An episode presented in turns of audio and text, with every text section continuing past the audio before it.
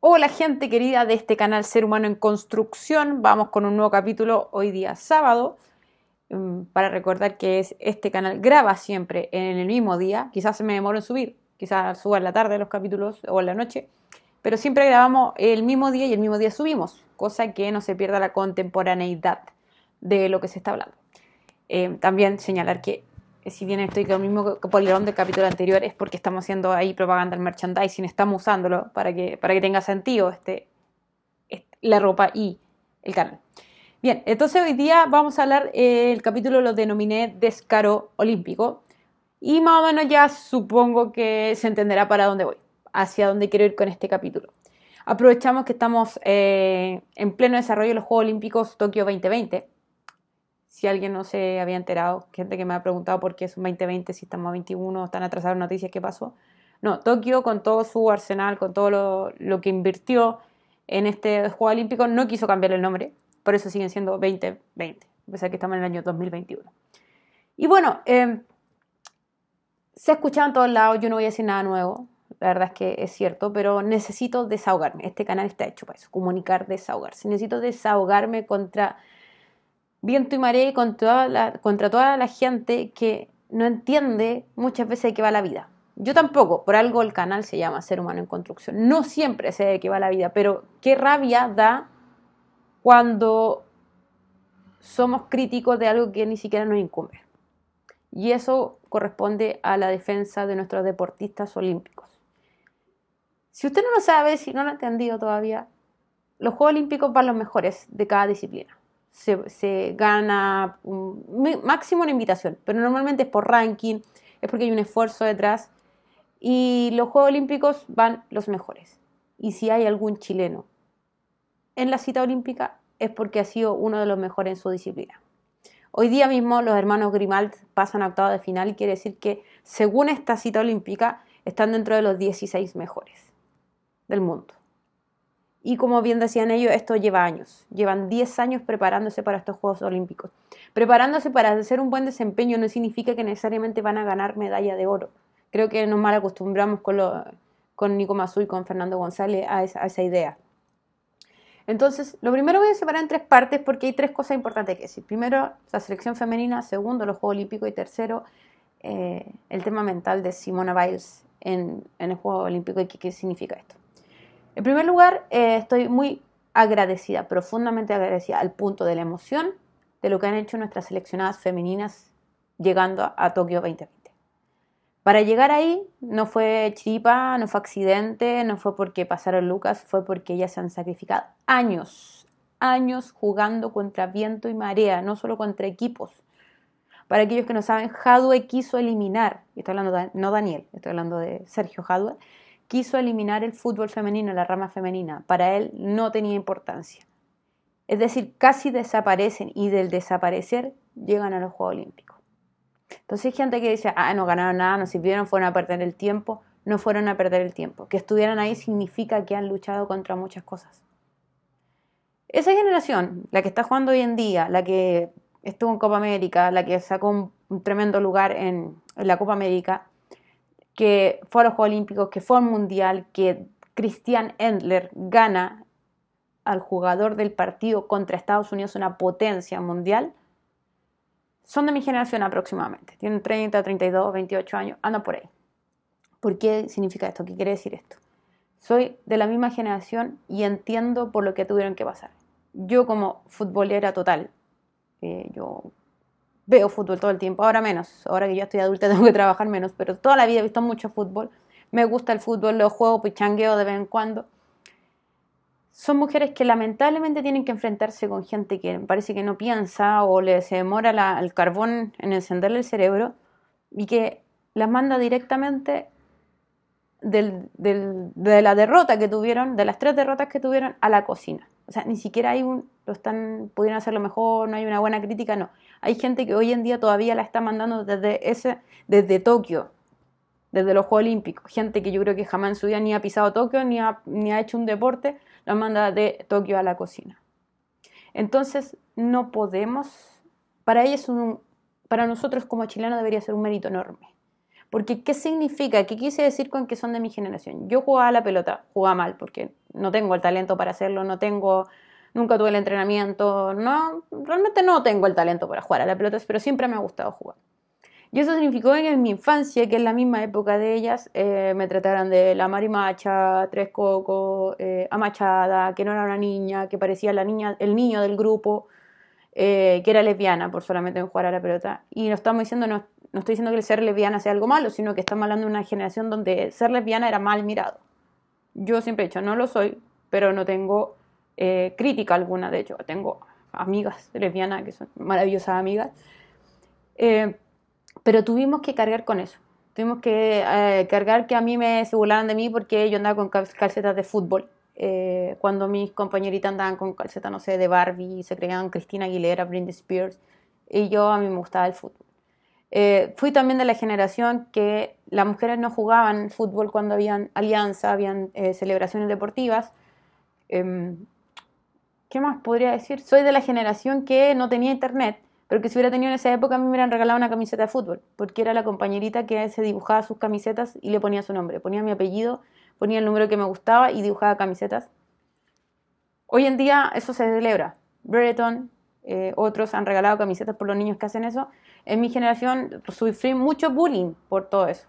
Entonces, no es que estoy haciendo victimización, no me creo víctima, sino que estoy mostrando un poco que esa generación que hoy en día está en Tokio, que se, bueno, ya se devolvía, eh, tuvo que sufrir la discriminación. Yo no alcancé a jugar a la pelota como corresponde, sino en la enseñanza media cuando estaba en Punta Arenas, porque en Punta Arenas sí se potenció el fútbol femenino. Entonces, ¿qué es lo que quiero? No quiero dar la lata con, la, con mi historia, sino que demostrar que estas mujeres han luchado contra todo. Y es ridículo, absurdo y falta de respeto que hoy en día las critiquemos porque no sacaron el resultado que queríamos. Los hombres llevan años jugando a la pelota en Chile y después casi 100 años recién ganan algo. Y las mujeres llevan cuánto? 10, 15 años tratando de hacer algo en, una, en un país que no las tomaba en cuenta hasta que Bachelet, que discrepó lo político, pero en este lado deportivo, les permitió tener un espacio porque a su hija le gustaba el fútbol.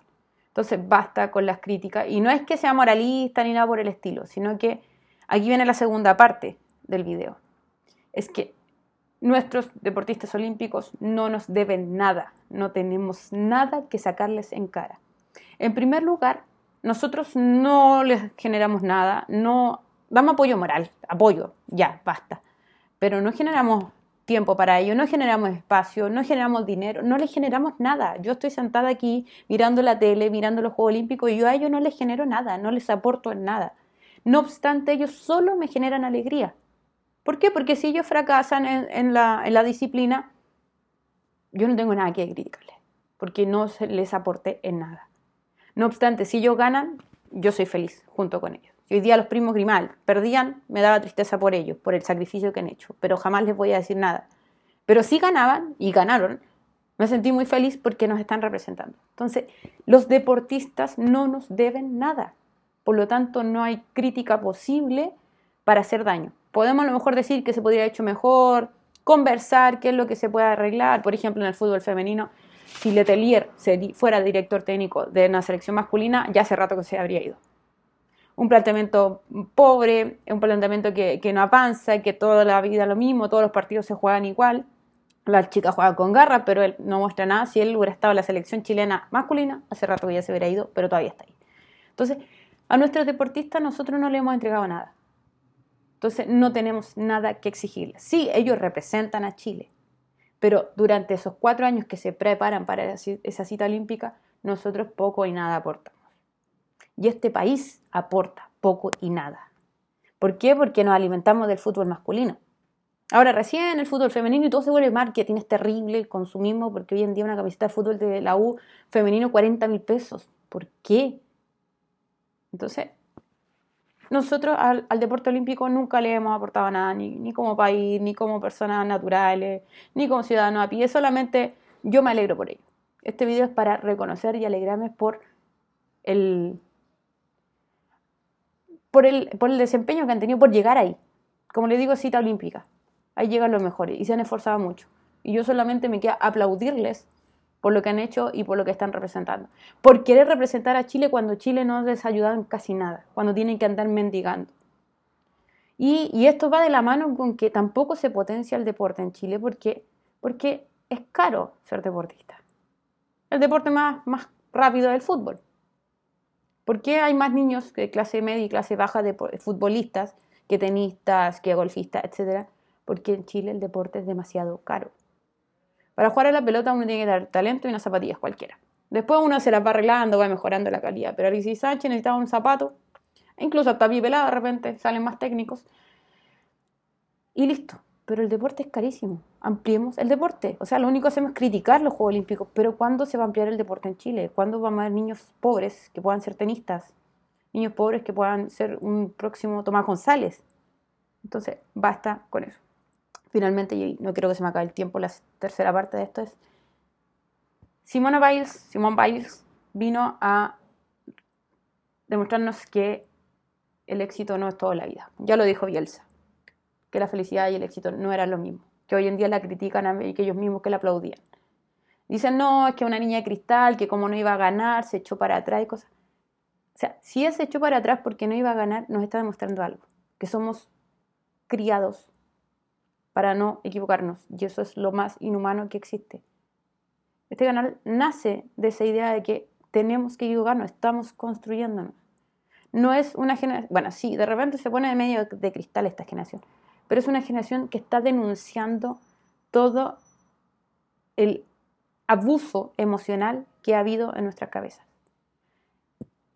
Hay muchos eh, atletas en depresión, hay muchos atletas que no pueden, que no dan más, y está bien no dar más, está bien cansarse, está bien decir, no voy a subir porque tengo miedo. ¿Por qué? Porque somos humanos, no somos robots. Estamos criando gente perfeccionista que explota, estamos todos explotando. ¿Por qué? Porque no se puede, o sea, sí, hay que dar su 100%, pero el 150 y el 200 a veces se vuelve inhumano. Y yo no voy a criticar a un deportista que llega a la cita olímpica y que dice yo no puedo. ¿Por qué? Porque es una niña. Este gimnasta es joven, pero no la dejaron ser niña. Está bien, nosotros no tenemos los recursos, pero he ido a gimnasios donde se preparan los niños. No, no, sé si los atletas más grandes, pero gimnasios pequeños en Estados Unidos. Y es increíble cómo los niños no tienen la concepción de equivocarse, de perder. Está bien, por eso ganan medallas, pero ¿qué es más importante? ¿Una medalla o nuestra salud mental o nuestros niños? Que ya dejaron de ser niños, porque tienen que ser exitosos o si no la vida se les viene encima. Los deportistas están explotando y eso es una señal. Más que criticar, es una señal de que algo estamos haciendo mal. De la mano con que el clima está explotando y algo estamos haciendo mal. Es decir, las cosas las estamos haciendo muy mal y sentarnos en nuestro sillón, a prender la tele y a criticar porque alguien lo está tratando de hacer bien y se cae en ese empeño de hacerlo bien, es porque como sociedad estamos bastante podridos. Perdóneme la palabra, pero no encuentro otra. Porque si lo único que hacemos es criticar y no entender que es parte del proceso equivocarse, que quizás no va a ser Carla Guerrero, que es una grande para mí, yo la admiro profundamente, quizás no va a ser una Pancha Lara, no va a ser la tía Nedler la que va a ganar la medalla de oro, quizás 20, 30 años más, quizás ni siquiera yo lo voy a ver. Pero para que Chile pueda ganar una medalla de oro en fútbol femenino, tiene que haber alguien que lo haya comenzado. Y yo por eso solamente aplaudo de pie a estas mujeres que lo dieron todo y a todos los deportistas olímpicos chilenos que se la jugaron por estar ahí. No importa que no hayan traído medallas, pero significa que hay gente luchando por sus sueños. Y recordemos que los Juegos Olímpicos es cada cuatro años. Como alguien dijo por ahí, Usain Bolt corría nueve segundos, se preparaba cuatro años para esos nueve segundos. En la vida todos tenemos esos nueve segundos de repente nos preparamos años para esos nueve segundos. Tratemos de aportar más y de criticar menos, sobre todo cuando lo único que hacemos, el ejercicio que hacemos es mover nuestro dedito en el control remoto o en el celular. Un abrazo grande a todos, a todas, a todos aquellos que están viviendo su propio Juego Olímpico, su propia preparación en este camino de ser un ser humano en construcción nos estamos viendo la próxima semana y ahora sí que la vamos con todo. Partimos el lunes pasado y ahora sí que nos paramos nuevamente hasta nuevo aviso. Así que suscribirse, eh, apretar la campanita para que lleguen los videos, compartir, eh, compartir la página, compartir Instagram, seguirme en mis redes sociales. Yo siempre estoy atenta ahí si quieren alguna pregunta, algún comentario. Siempre estoy dispuesta a escucharlos porque recuerden que aquí siempre encontramos ideas opiniones, deportes, comentarios, críticas, llanto, reclamo, alegrías, gozo, felicidad. Todo ello a través de la reflexión porque simplemente somos seres humanos en construcción. Nos vemos en el próximo capítulo.